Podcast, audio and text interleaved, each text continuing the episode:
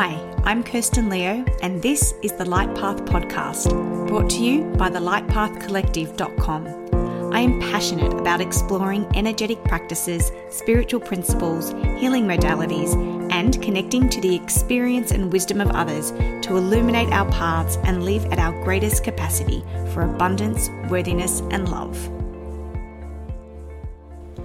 On today's episode, I'm joined by the beautiful Kayley Stead. When I first heard Kayley's story, I was so inspired and could not stop thinking about it to the point where I scoured the internet to track her down, and I'm so grateful that she agreed to come on to share her story with you. In an ultimate act of self love, her inspiring response to what was an incredibly difficult and life changing moment will, I think, absolutely leave you with no doubt that self love is in our control and such a valid choice at any moment. I'm sure you are going to want to follow up and have a look at a video we talk about in this episode, so check out the show notes below. But for now, enjoy this inspiring story of what it means to be truly in love with yourself and life. Welcome to the podcast, Kayley. Hi, thank you for having me. Oh, no. Thank you so much for making the time. I can't wait for people to hear your story and really be inspired by this level of self love that, you know, before I heard your story, I didn't even know existed. Um, but before we kick that off, can you share with us your favorite quote? It's probably one that people have heard of before, but like it just resonated with me on so many different levels. Um, so each time like a woman stands up for herself, she stands up for all women, and it's by Maya Angelou. And honestly, like I don't know, I don't know if I say her name right, so I no, don't. You do, yeah, you do. um, but it's just like for me because I come from a family full of like these incredible women who've gone through some shitty times individually and haven't been able to stand up for themselves in the moment that they sh- they they needed to but then later come back to it. It's something that I've learned to kind of like never walk away from an argument regretting or regretting that you didn't say something if that makes sense or or from a situation that you didn't be fully truly yourself if that makes sense and stand up for yourself. So yeah Oh, for sure. It, like in the spiritual world, I am call that breaking generational curses. So, yeah, especially as women, you know, we're born. I saw this diagram once going that you were in your grandmother's womb because your mother was in her womb, and your mother in that womb had all the eggs that she had, which is yes, you. yeah. I saw that one. It's insane, crazy, and right? Like, and it's like they call it womb trauma as well. Mm. The trauma that they experienced during pregnancy and like it help, obviously affects then the womb. You then develop that trauma which can then pass through generations it's like womb trauma and like uh, it's just the body's insane. Oh it's mental right? And it's just energetic so we carry it all. Yeah. and and so for you to be able to recognize that particular trauma, habit, or whatever it is. And people call it generational curse, which I think is so dark. I just think they're just patterns. But yeah. to go, actually, no, not me. And your story is a testament to that. Um, I think that is so wise and beautiful, and definitely without even knowing you, already explains so much about you. So I just want to let people know firstly how we got in contact because yeah. Um, for whatever it's better, average story. It's not. It really isn't. so, um, without sounding, um, how do I say? Without, oh, I just got to say it. You are not someone famous. You haven't written a book. God, you, no, no. You know, you're you're just a gorgeous woman living her life in Wales, doing her thing. I happen to be, as you guys all know, if you've listened to the episode in New York recently, and whilst I was at the taping of the Drew Barrymore show, she shared your story and it, it she shared it as like a little mm-hmm. snippet. Um, you know, they do these like news flashes and and it stuck with me so strongly. And for the life of me, I've been looking for this episode of the Drew Barrymore show, can't find it but I was determined to find you. And so I didn't even remember your name from the story. So I finally found you and I reached out. Um, and so I would love for you to share that story of the day that really changed your life, that now in turn mm-hmm. has totally impacted on mine and the way I think. Um, because it is just so freaking beautiful um and tragic but more beautiful than it is tragic at the yeah. same so let us like who are you? Why are we even here? Hi yeah so um so yeah, as you said i'm kayley stead. So yeah i honestly just a normal girl and like I know a lot of people say like by honesty am I live with my parents. I'm 27 years old still living with my parents struggling and, and saving to get a house do you mean? That I kind of or I'm in a minute because of everything has happened I'm a bit like do I kind of go traveling so that's something we'll probably talk about like my mind's a bit in the moment kind of going what do I want? And I think mm. I'm learning that through what I've just previously been through. So the day that kind of springboarded me into this conversation um, was a day that I've been planning for two years um, after my partner, ex partner, proposed to me on his own free will and I had yes I didn't there was no pressure because he was young he's younger than me and oh, wow you guys I, were young yeah, to get yeah engaged. so he was 24 so and I was like so he's 24 and I'm 27 so there's a like a good difference between us not a lot but yeah. mentally and like through where you are in your life at that age is different so like I knew when if I was 24, I wouldn't want to be married yet because I've got a lot of life to live. And that was never an expectation of the relationship. But when he did propose, that then became an expectation because I was a bit like, okay, you yeah. made the choice. I, I, I've said yes, so let's go through it. And we planned this beautiful day full of like special things for my family, for his family. We named our favorite uh, tables after our favorite movies. It was oh. very personable, and it was just a wedding that was for my family, if that makes sense, for mine and his family. Like we had red roses in the centerpiece to signify his, his late grandfather who passed away like a couple of months before. So it was very kind of like well thought out. So it'd been a lot in the making. And then on the morning of the wedding, um, unfortunately, he didn't come. Did he break the news to you before? like, because this no. is the bit of the story I don't know. What he just didn't no. turn up. No, he didn't. So he never spoke to me on the day, or actually didn't, hasn't spoke to me after. Only he's he's actually only spoken to me after about his police uniform. So he's a policeman, which I never gave that information out, but he gave it himself through his own kind of like permission, his own consent. He gave that information out, which is why I'm freely happily to talk about it now because before I wasn't because I it wasn't my information to give. Um, and that's the only communication that we've had since the like the breakup. So, so, so wait, so the night before the wedding, you know, you're probably having time with your family or an event or whatever. Oh, yeah, me and the girls in the Airbnb. So literally the day before the wedding, at four o'clock in the afternoon, because me and my friend, my maid of honor, we literally did all the decorations ourselves. So bless her, she was in her room like weeks prior, making the centerpieces, putting everything together, writing out labels, writing out the center, like the placeholders and, and bits and bobs and the name tags and things like that. So she did a lot of work behind the scenes, bless her. And so on that that the day before I was going through it with Callum because he'd been through it anyway, but I was going through with his best men because they were staying down the venue the night before in a caravan with all his groomsmen and his family were down there as well. So they um were gonna set up the morning of the wedding. So it was all to do like so I'd taken pictures, I'd shown them saying, look, this is how it's meant to be arranged. So they felt comfortable because it's a lot of pressure putting yeah. somebody like giving somebody saying, "Oh yeah, can you decorate my wedding?" Do you know I mean? It's a lot of pressure. Yeah. So I brought them in and I said, "Look, guys, probably was a bit like stern, but I was a bit like, this goes there, this goes here. If you need me, you ring me. Please don't hesitate. Like ring Jodie. She's on. She's happy to talk." And they were like, "Yes, yes, yes." And then me and Callum had a bit of time to ourselves and we just said like he said like I'm so excited to see you in your dress I said I'll be the one in white and uh, literally we kissed and we had goodbye because we knew that we weren't going to talk the night before because he was very traditional in that way like so he wanted like and I did as well like no the kind of because I'm like a movie fanatic like I love movies.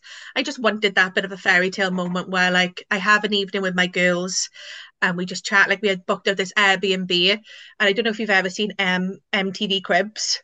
Yeah yes so the the Airbnb was literally like a villa. So the the Airbnb had this like glass wall from Oh. one end to the other. It was so scenic and it was just beautiful. So we were like filming videos, the girls in the hot tubs, we all brought a plate. It was bring your own plate kind of like um buffet style. I went around and told the girls like individually what they meant to me and why I chose them as my bridesmaids, just because of like I don't think I ever got to tell them personally. So I took that opportunity and probably a bit of like cider helped me along with the journey as well. I'm not gonna lie. For sure. I mean, I would have been right into the champagne. And you can Yes. tell from Kayley's beautiful accent. I'm assuming you got married in your beautiful country of Wales. Yes, we did. Yes, well, that was we meant to get. So we meant to get married on. Oh, yeah. Sorry. You went, you Yeah. meant to get married. Sorry. Yeah, fine. I still do the same. Um, so we were going to get married in Oxwich Bay, which is a beautiful beach in the Gower in Swansea, and it was just it. I'd been to a wedding previously there before, like years and years and years ago, actually with one of my ex-partners. So it's a bit weird, but I fell in love with the venue because like. I like authentic rustic feeling and in this kind of like ceremony room it had like these like um like this tree stump in the middle like of chestnut wood all around area and it kind of had beams and it was just like it's beautiful. And then he went to this marquee that had like the view of the whole beach. So it was just Oh, divine. perfect. Yeah and he even went to the venue with me and he literally like he absolutely loved the venue. So there was the first venue we ever saw and he was like yeah this is where we're going to get married. And he was like this is the date. And like leading up to the wedding like he would tell my sister because my sister got with her partner at the time she got then pregnant and had a baby and she was he was like made a joke saying well if Dan proposes to you then uh, on the wedding day I'm going to kick off because nobody's taking the attention off of me and Kayley this is this is the type of person that he was like it was fun so like he was very engaged in Yeah. the wedding And he's and into it. And yeah, Yeah. what he's doing. Yeah, so then exactly, and then the morning of, so we got up at like 20 past six in the morning because there was nine of us. So there was a lot of girl energy, a lot of like estrogen, estrogen in the air, a lot of like, do you know what I mean? It was a lot of like, A lot of fun. A lot of like how you Yes. want it to be. Yeah. yeah, exactly, a lot of fun, but a lot of pressure as well at the same time because you've got to get makeup, hair done. We're all love different styles. So then the girls started getting in, and then all of a sudden I couldn't find my phone. And I was like, oh God, where's my phone now? And my friend Hannah, she was like, oh, I'll help you find the phone. And as we're going around, the girls are kind of like hushed, if that makes sense. They're kind of like not looking at me, trying to like Oh, distract no. themselves as I'm looking for my phone. And I don't, I didn't realize it at that point, the significance of it until obviously outside looking in. And then my best friend Hannah, bless her, she, as she was looking for my phone, she actually took my phone and handed down her bra. So as we were looking for it, because she saw that I had like missed calls from his mum, from potentially my mother-in-law at that point. So um, so obviously I was looking for it, and then she magically found it on the bed, and she's like, "Hello, there, here it is." And I was like, "Oh, brilliant! I've got a missed call from from his mum," and literally she was like panicking, looking around, and she was like, "Jodie, Jodie," like shouting for my friend because in between that time, my best friend Jodie, was my maid of honor, she got told by her husband, who was my partner's groomsman. So her husband Chrissy was the groomsman, one of the groomsmen, oh, makes Oh, sense. so he was with your yes, ex. Okay. exactly. So he was there the night before, and then he told Jodie that they couldn't find Callum. So he was like, so Jodie was like, "What do you mean?" She was like, "Stop lying," and then obviously she was finding out this while I was trying to look for my phone. So Right. she got Hannah to take my phone because she saw I had calls off his mum, and she she wanted to obviously try and tell me before anybody else did because of just trying to control the environment as much as possible. So like, so I wasn't as much like she was trying to look out for me basically. And then I called his mum, and at the same time, like she answered, and Jodie like started shouting out. Both of them literally said at the same time, "Callum's gone," and I was like, I was like looking at both of them, like looking at my phone, Yeah. looking at Jodie, going. Like, what do you mean Callum's gone? And like, they they can't find him. He went in the middle of the night and nobody can get in touch with him. And I was like, what do you mean getting like has anybody tried ringing them? And they were like, yeah. I said, it and uh, like my sister was like, has anybody tried looking and going after him? And they were like, yeah, but we don't know where he's gone. So we could, he could be anywhere at this point. And I was like, is he okay? And his family had confirmed that he'd been okay because they had in touch with him briefly, which I'll come back to because it's things you learn afterwards. And I was like, okay, he's, he's probably just gone for a walk because throughout the relationship, we understood if I needed my time, I would watch a movie, read a book, or he would go for a walk. That was when I understood to be his time to de- decompress and vice versa. So I was like, he's just going for a walk, girls, just to get rid of his stress. He's probably stressed out, which is understandable because I was stressed out. Yeah. And the girl was like, okay, he's coming. So everybody calm back down. Start again, be ready again. But I was like to the girls, look, my mum and dad are coming on the way over, and then the videographer, hairdresser were coming through. And I was like, can we not tell them that Callum's gone at the moment? Because I don't want them to know if because if he comes back, they're yeah. gonna think ill of him. So I just didn't want that conflict and I don't want my mum or my dad to stress out. At that then, point, did you have a like what was your gut telling you about what was happening? I, I, I sound silly now, but I honestly believed he was going to be there, like yeah. wholeheartedly. Somebody could have bet me a thousand pound, and I would have put a thousand pound down, hundred percent. Like, but I think that that's not silly. It's just testament to the fact that you both made this commitment. Why wouldn't he show up? And that's what marriage yeah. is about, right? It's that trust. It's that loyalty. Yeah and like I believed he was going to be there. My sister was like, "Yeah, of course he's going to be there." So she was there, kind of going, "Yeah, Kayley's going to be there." She then started getting my makeup done, and in between, I'd rung his dad to say, "Look, please check up to make sure he's okay," because that was my first worry to make mm. sure, like, somebody checked if he's okay, not yeah. is, is he coming, like, is he okay? And then his dad was like, "Yeah, I'll get it sorted. I'll try and get through to him." And then after like I got my makeup done, I was like about to get my hair done I got a call from his dad, and then at that point, his dad told me like, I heard like when you hear like hello, yeah, and you hear like, know. yeah, you just know, and like literally like my stomach like went, and I just he was just like, I'm so sorry, he's not coming because at that point he was like four hours away.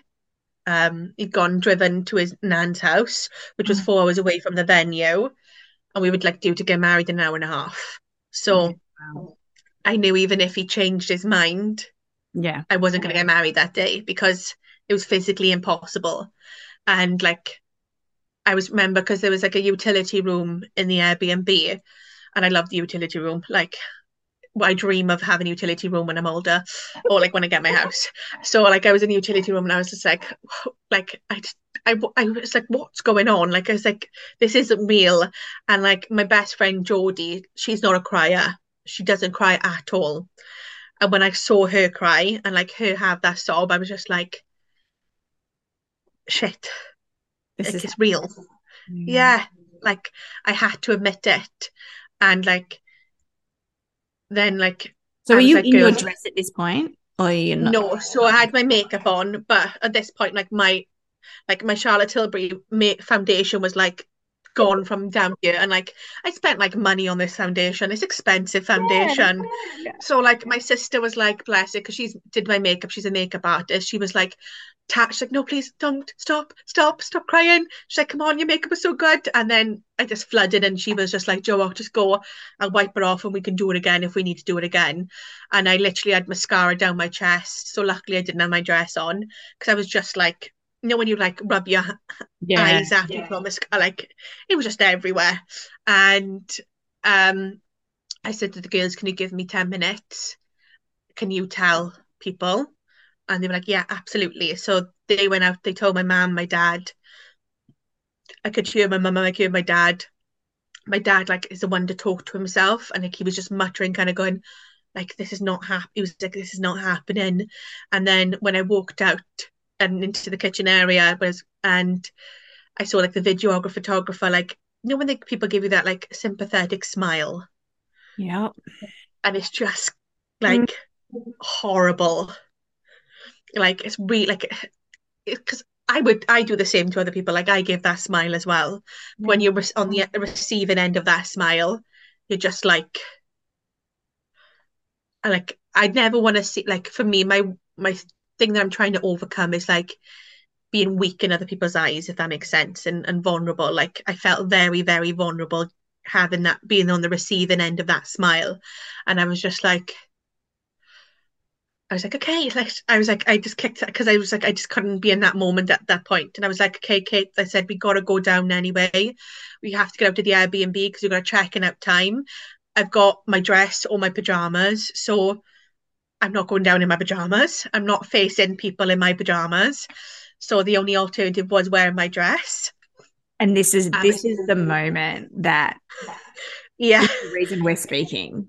Yes, exactly. So as my sister was reapplying my makeup, she basically told me about a joke that the groom, the videographer photographer said about like because they knew how much I spent on them, let alone how much because I was the one that paid for the wedding. So throughout the relationship, Callum didn't have a job, and not by his own fault. He was constantly looking for jobs, but the relationship was financially dependent on me, and the wedding was financially dependent on me, which I didn't mind because I don't see it as kind of my money, if that yeah. makes sense. And so they were just like, well, she spent all this money. Why didn't she just enjoy the day? Like with it, because I had people coming from Ireland, from Scotland. Like people hadn't traveled like half an hour. People traveled like nine hours to come to this day. And I was like, I, I said to my sister, like, I don't want to be on my own, and like, I want to still enjoy my food. Like I was sounds silly, but I was really looking forward to having my nacho bar. Like this is something I was pumping up in work. I was like, oh my god, I got a nacho bar, guys. I got a donut wall. And she was like, well, just enjoy it then and do it. And I was like, can I? And she was like, absolutely. And I was like, I'm gonna do it. And she's like, good. And she was like, girls, she's going ahead to the party. And they were like, what? And I was like, girls, just go along with it. And they were like, yeah, okay, let's go along with it. And I was like, girls, I still need to have photos. So they were going around the Airbnb when my sister was getting me ready, like having photos, getting their hair done. And and then I literally got my dress on. And I'm so glad I wore my dress because it was just I had it for two years under my bed. So this dress I have to say like, it is a beautiful dress. You. I almost feel Thank like you when she gets married, like for real, how's she going to top that dress? That's my biggest concern for you. I know. I know. I've actually donated the dress. Oh so wow! I've yeah, I've given it because of I did want to sell it because it had a bit of a rip in it that could easily be repaired. I just didn't it didn't feel right selling it, and like so, I found this mother of three, so I've given it to her because she's at the minute she's a student nurse and she wants to kind of finally become like have the same last name as her children. So, and they were struggling. So, I've given the dress to her, and I hope it just gets this like happy ever after in a, the oh, cheesiest oh, way possible. So beautiful. So at that moment, you're like, okay, we've got a beautiful reception planned. Mm-hmm. We are just going to party. But the yeah. concept behind this party was really about you, me, yeah, saying, and my family. Yeah. I'm I'm like things happen, but this is going to be a celebration of me and love. Yeah, I think I just need like for me first of all it wasn't because of that. Like for me I didn't I did it because of I wanted to do it and I've got like 17 nephews and nieces, and they range from like one year old to like uh, well six four months old to like bloody 24. Do you mean? So they're they've got a majority of age, and I just wanted to show like my nephews this is not how you should treat another person. Mm-hmm. And I wanted to show my nieces that fuck them, sorry to swear, but like yeah. but don't be defined by somebody else's actions in the oh, nicest way possible. So powerful. Like and I think going back to what you were saying about the sympathetic smile in that people are feeling for you really from them. So they're looking at you going, oh, Yeah, I get why they're doing that. I, If that was me. And here you are in that moment going, actually, no, I choose to make mm. everyone enjoy this moment. I choose to make this a day that won't be remembered for the moment he left in a mm-hmm. pretty unflattering way on him, yeah. I try to make this a moment where we can celebrate our souls regardless of the challenges or the the problems in front of us. Yeah. Like for me, the biggest thing, like breaking up everybody breaks up every day and it's it's, mm. it's horrible people break up it's not an unusual thing the thing that i kind of like got taken back more and wasn't expected and like hit me probably the most was the fact that the, the lack of the respect of telling me face to face. That's all i would have wanted. Yes it would have been hard for him. It would have been hard for me. But he left like his best friend. So he had best friends come from his hometown who traveled on a train and he left them there to pick up the pieces. And that wasn't what who I thought I was marrying and that was the hard thing to kind of come to terms with like there's two versions if that makes sense. The version that wouldn't do that and the truth if that makes I, sense. yeah i think that that's in all of us right the dark and the light the potential mm. and you know that maybe the lower vibe that's easier in inverted commas to choose. And I, you know, I've seen your wedding video and and talk us through the night. Like you you danced your way into that marquee. You gave a speech. Absolutely. I believe you gave a speech. Um i'm just not that strong. So talk us through the night.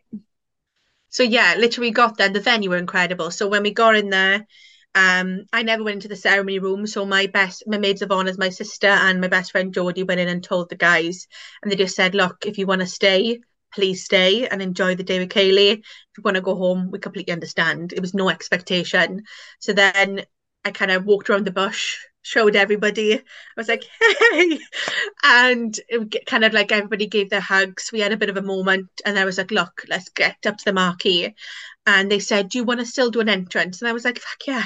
At this point, at about five tequilas down, I was like, Yes, I am doing an entrance. And they were like, What song? And I I chose Lizzo's Good as Hell. Like it was the first oh, song that oh, came wow. into my head. And like you know when you listen to a song and you sing the lyrics, do, they don't really sink in. Yeah. But literally, yeah. when I was on that, like on my way into the the entrance, because I got the groomsmen and the bridesmaids, because all the all the groomsmen stayed, and the bridesmaids, so obviously with me, so his best friends, all of them stayed, and isn't they that, stayed. Isn't that telling? Like that. That told me. Yeah. And and, and I, I all I'm seeing is this image of like the wolf, and it's like when you go off on your own, you, you, when you choose to isolate yourself, the pack isn't necessarily going to follow. And yeah. I'm sure his inner turmoil would have been extremely difficult and heightened at that moment. Mm. Um, but going back to what you said before, I just wish he would have told me. And and I think yeah. you know that Brene Brown quote, quote "Clear is kind."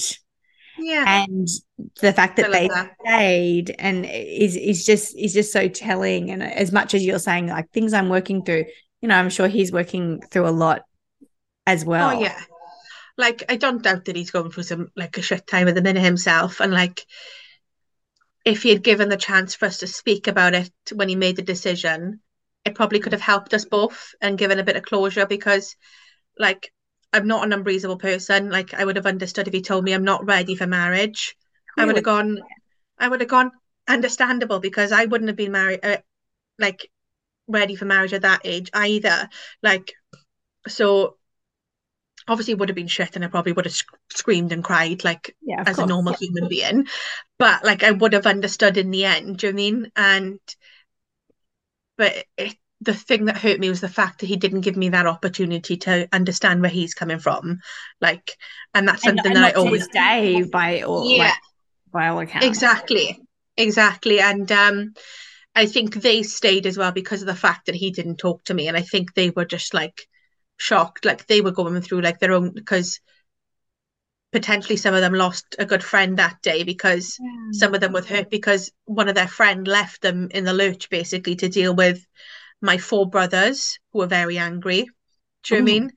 My best friends who were very angry, but they nothing was taken out of them. And to be fair, like they were all like we opened our arms to them, and they always said that we like accepted them. Nothing got against it. But at the same time, they were probably going through their mind before the actual mm. party, going, are they going to have a go at me? And like, rightly so, could they can have a go at me because I'm a reflection now of Callum because I'm as like, so they were going through their own kind of like, let's get ready to toughen up, boys, kind of moment. Oh, and God. this is a classic example of cream rises to the top, and the high road is always mm. the brighter road.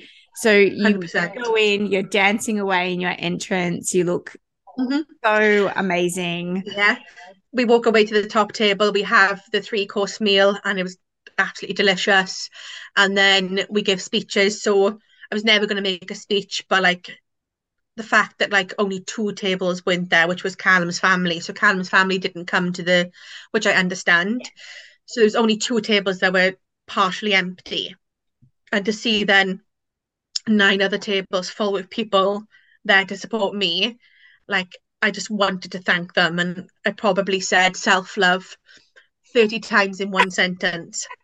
But I wanted to make sure I got to the point, and I just wanted to thank them so much. And like, I'm not gonna lie, I'm probably about 15 tequilas deep at that point, so like, it's No fine. one blames you for that. And one. then, then my sister and my best friends, and my maid, uh, my bridesmaids, they all sat at the table with me. So rather than me sitting on my own in top table, all the my bridesmaids sat on the top table with me, which a girl never gets with their friends. So like you'll never, do you mean? So that was a good opportunity. And then we did sparklers, we did a sparkler walk, we did the cutting of the cake. My bridesmaids cut the cake with me, and I punched the top tier of the cake off as well. because the, the the there was four flavors. So there was vanilla, chocolate fudge, cookies and cream, and strawberry cake. I don't like strawberry cake. I only chose strawberry cake for his family. So when I saw saw the yeah, I just I they were like, "Do you want us to get?" I was like, "No," and I just punched it, and it went everywhere, and I was like, "I'm so sorry," but that was very therapeutic. Oh, And so funny. and then I, I like I've always dreamed of dancing with my dad. So my dad's like 71. So I've always had an older dad. So I've never kind of like I've always wanted to kind of get married and have my dad walking me down the aisle and have a little dance with my dad. He's quite American. It's not something you traditionally do in Wales, but my dad's not a dancer. We'll sit in the side and he was like, Nope, I'm not dancing with you. And he came up to me and said, I'll dance with you. Mm. And he's like, Have you got a song though? Because he's like, If you get a song, I'll dance with you, like kind of thing. And I was like, I got a song already. And he was like, Damn it. And um, all the groomsmen and my brothers and my dad danced with me from uh, by Dolly Parton's song From Here to the Moon and Back. Mm. And it's one of my mum's favourite songs. So, because my mum is in a wheelchair, she can't really dance as much. So, that was, song was a way to kind of like incorporate her in the dance as much as possible. And yeah, that was my wedding day. Oh my goodness. So before this day, obviously, as you've said, just going about your life, but to have that moment of strength and clarity and even just measured response to what is, you know, potentially, well, it was a life changing moment. How, like looking back, how do you think you had cultivated that level of self love and self respect, but also love and respect for all of those people that were there, like you said, that had traveled and you were not going to make the day awkward for them? How, Mm. how do you come to that place where you can hold yourself in such a way? It was literally just because of like, in my mind, there was no other choice because I was either going to go home and cry, which would have been fine, Yeah. but I would have been on my own because I'm like, it's a small room. Do you know I mean? Like, I couldn't have, and I just wanted to be surrounded with people who I trusted. I needed to be around people who I could fully trust, and these people I've like known for like decades, and my parents and things like that, so I could fully trust them, and that's what I needed at that moment. And I kind of went with like my gut, if that makes sense. Like it was like I hate saying traumatic, but it was traumatic. It was Oh. traumatic for everybody. Like like it like it was horrendous. Like there were points where basically like I was having panic attacks when the girls would take me into the toilet to calm me down, get back out there and I'd I'd I'd, I'd be eating cake then. Do you know I mean? Like it would just be moments of up and down. But like it was just something I had to kind of follow my gut and I, I just something just clicked in me saying I didn't want to go home. And for me, like I've always kind of said to my my sisters, my friends, like don't be defined by a bad moment, be defined by how you can overcome it, as cheesy or whatever that sounds. But like I just said to myself, it's time to take my own advice. Like I'm very much the person who gives advice. I'll always give, give, give advice. But when I'm trying to be the receiver of my own advice, it's incredibly hard. And in that moment, I kind of just had to slap myself, not mentally, not physically, and just say, you've got to do it. And it was very like out of my comfort zone, being vulnerable, full of like, because for me, I find it easy to be vulnerable in front of people I don't know than mm. in front of people I do know. Just because of like, I feel like I'm getting a biased or like non truthful kind of response back. And to be like so vulnerable in front of them, like having like panic attacks in front of them and like getting my dress undone and being changed in my pajamas in front of like groomsmen and these people because like I got physically naked in in the garden while she was getting me undressed because I was having a panic attack. It's funny now, but like I was getting, she was literally undoing my corset. She was like, "Girls, come on!" Mm-hmm. And the mm. girls were running to get my pajamas, and I just had to do it. And like, for, but I'm proud of what I did, if that makes sense. You sh- now absolutely should be. Like, and I'm glad I did it. And like, it's something I'm always probably going to struggle with. Like, it doesn't, it hasn't fixed me as in like being vulnerable in front of my my most like kind of like friends and family. But it's shown me like the the positives that come from it. So it's something I'm kind of trying to do on a daily basis. I think what you said there is is really important and giving, you know, doing what I do. I mean, you know, I speak on this podcast, I work with clients all the time and and it's you can reflect things back to people like you say and you can advise but when you've got to walk your own talk it, it is difficult and i don't want to underestimate or uh, you know gloss over that. And it's oh, definitely it's something that i i find too and so just know that when you're going through these difficult moments everyone finds it hard to go through the difficult moments. Like no one's got it all together. But what a beautiful example that, and an empowering example that you've given us on how to do that. So, you mentioned you said self love in your speech, but I would love to know, you know, given that we're talking about self love this month on the podcast, what does self love actually mean to you now? So, self love means to me now is knowing that strength, like inner strength, isn't always have to be happy, always have to be strong. Like strong isn't defined by strength. It's defined by like being able to be vulnerable, being able to cry, laugh, smile, whatever like to actually like be in a moment of like your feelings and allow yourself to feel it. And I think that is self-love to me, is allowing myself to feel how I mm. want to feel and not and not sugarcoat it or not try to put a bit of happiness on top. Don't try and do a shit sandwich. Like if something's shit, just accept the shit. Don't yeah. try and gloss it over. And it, it's something that I'm always going to have to learn. Like I don't think you ever have the true recipe of being able to constantly do it. I don't think, as you said, nobody has the hundred percent the right answers. But like I'm learning that like little steps help achieve the bigger steps, if that makes sense for sure. And i and i love what you said before that you don't want to be someone defined by any moment really. You want to be defined no. by your response to it. Yeah. And i'm just in awe of your response to the, the situation. Let's just call it a situation. Yeah. the situation that you found yourself in. So before we let you go i would love and i'm sure everyone listening to this would love a life update on where you're at now um, because this happened like a year ago. No, this September. Oh my god, 2022. Yeah, it feels like ages ago. Probably because it feels like ages ago. I heard your story yeah. because I've been thinking about you so much. Okay, so we're recording this in you know the beginning of 2023.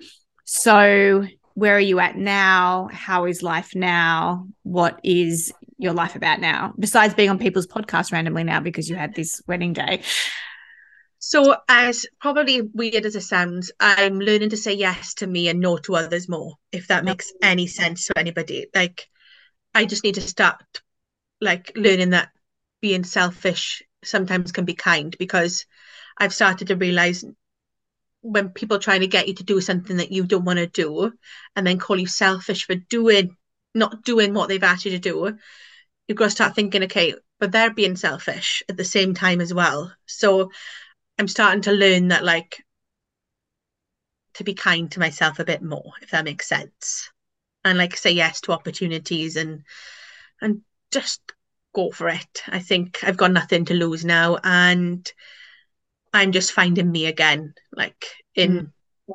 this kind of like new single world. Do you know I mean? And exactly because that's what you're confronting too that that shift in identity because you know you, yeah. You, know, you would have been a Mrs. Oh yeah, I was exactly. I was literally. We were talking about having kids, so we already picked out kids' names. Yeah. So I was I was ready to be a Mrs. Norton. Like I yeah. had everything planned. I had my paperwork ready to sign off the day after the wedding. Do you I mean I had all of that signed, and I was re- like, I was so excited to have that, if that makes sense. So, like, I had to grieve Kayley Norton, if that makes sense. Oh, I think that that is the biggest thing about breakups that people forget or misunderstand when you're yeah. in that. Yes, it's sad that the relationship has ended and you miss that, but there is so much grief in all the mm. potential mm. of what you were looking forward to. Because why else would you be in the relationship unless you were looking forward to so many, you know, potential things that you desired mm. and and that grief for what yeah been is is probably even more painful for the grief of what was yeah absolutely i think i've learned from this experience that grief isn't just death it's like oh. loss of a job yeah. loss of a relationship like it's just loss of anything loss of money loss of thing like and i think coming to terms with that has been probably my biggest help because it's not something I wanted to say when people are saying it's like you it's like he's dead because I haven't talked to him, haven't seen him since it, it was it's like he's they completely died. And I was like, no, he hasn't died. And I they were like and I was like, it's not grief. And they were like, and then I spoke to a therapist because I actually went to a therapist afterwards because it comes back to like I find it easier to talk to somebody I don't know than somebody I do. So I spoke with them and they they said it like it is grief. Like this is a form of grief and you need to have a bit of compassion for yourself. And that's something that I'm learning and I'm actually starting to enjoy at the moment. Oh, it's it's so beautiful. Self love does really equal self compassion because we're so compassionate. Yeah. Others, like I'm sitting here and I'm hearing your story, and I'm like, oh, my heart is just like beaming and breaking all at the same time. Yet, you know, would I have that same compassion for self? Yeah. So, what a beautiful lesson to learn. And you're still so young, and there's so much life ahead of you. And I think that, uh, you know, I hope hearing your story has inspired others um, to, you know, really up their level of self love and to claim it because I will post it on Instagram or Facebook or somewhere, but I'm going to find your wedding video and post it so people can see it because you were just so beautiful and you were shining so brightly. And I felt at the time when I saw it, gosh, like the gift that she gave to everyone in that room that were able to process that moment with her and support mm. her in that way because those sympathetic stares you gave them a party where they could just celebrate you and support you you know in in one of your probably hopefully in your life most tragic moments well i've, I've given them something to tell the grandkids when they're older yeah. i mean like when they go to another wedding they'll go well i've been to a wedding that ha- this happened do you mean so i've given them something that they've never gonna thought or would have experienced in their life and like i think I'm just grateful for them being there. I'm grateful like for people like you and just reaching out to different people because like as I said to you earlier, I'm a sponge and I love kind of just learning from other people's experience and listening and, and taking it in because I think sometimes to learn about yourself, you've got to learn about others in a strange way. And that's what I'm trying to oh, do. Oh, that is exactly why I wanted to have this conversation because I can't, you know, hearing your story, the only thing I thought of was I would not have done that in that situation. Like, I do not have the guts to do that in that situation. And that is why I wanted to speak to you to understand, like, how do you in that moment love yourself so fiercely? And it's so beautiful to hear you like, I didn't, I didn't know what I was doing, but in retrospect, how beautifully guided you were by your own mm. your own gut, um, to give everyone such a beautiful moment. And I'm sure I'm joined by everyone who is listening to this right now in wishing you just so much love and joy Thank as you. you. know you continue to walk your path and um you know i hope to stay in contact with you to, to see where that lands absolutely i'll definitely coming to australia because it's on my bucket list and i'm just learning to kind of jump into the deep end because Well, it's working for me. we cannot wait. to- I'll, and I will literally push you off the rocks at Bondi and have you jump into that ocean. I'll do it. I can't swim, but I'll do it. Oh I'll oh god, okay, well, I'm not doing that then. We'll go somewhere nicer. I'll push you off the deep end at uh, Icebergs Dining, and we'll have a Just champagne. have my um the armbands on. It's fine. I got it. Oh, thank you so much for joining us today. And like I said, we just Thank you. all the love and happiness in the world going forward. Honestly, same to you, and keep doing what you're doing because I can like. I'm starting to learn like energies and things like that. You've just got a beautiful soul, and I can just feel it from you. And your Oh. hair is gorgeous as well. Uh, just for the record, it's six in the morning here, and so I haven't brushed it. My hair doesn't look like that at six o'clock in the morning, I promise you. So that's even made me even more jealous. Do you know I mean this is barely brushed? Do you know I mean? All right, well, go to the show notes and check out where you can, um, you know, see Kayley and be inspired by her. But until next time, just keep, you know, spreading your light, your love, and wishing you all the best. Thank you for joining us on this episode of the Light Path podcast. I hope that the information shared here has helped illuminate your path. Be sure to check out the show notes for links related to this episode. While you're there, remember to subscribe to the podcast to ensure you never miss an episode. I'm Kirsten Leo, and I can't wait to explore and expand our capacity for abundance, worthiness, and love together in the next episode.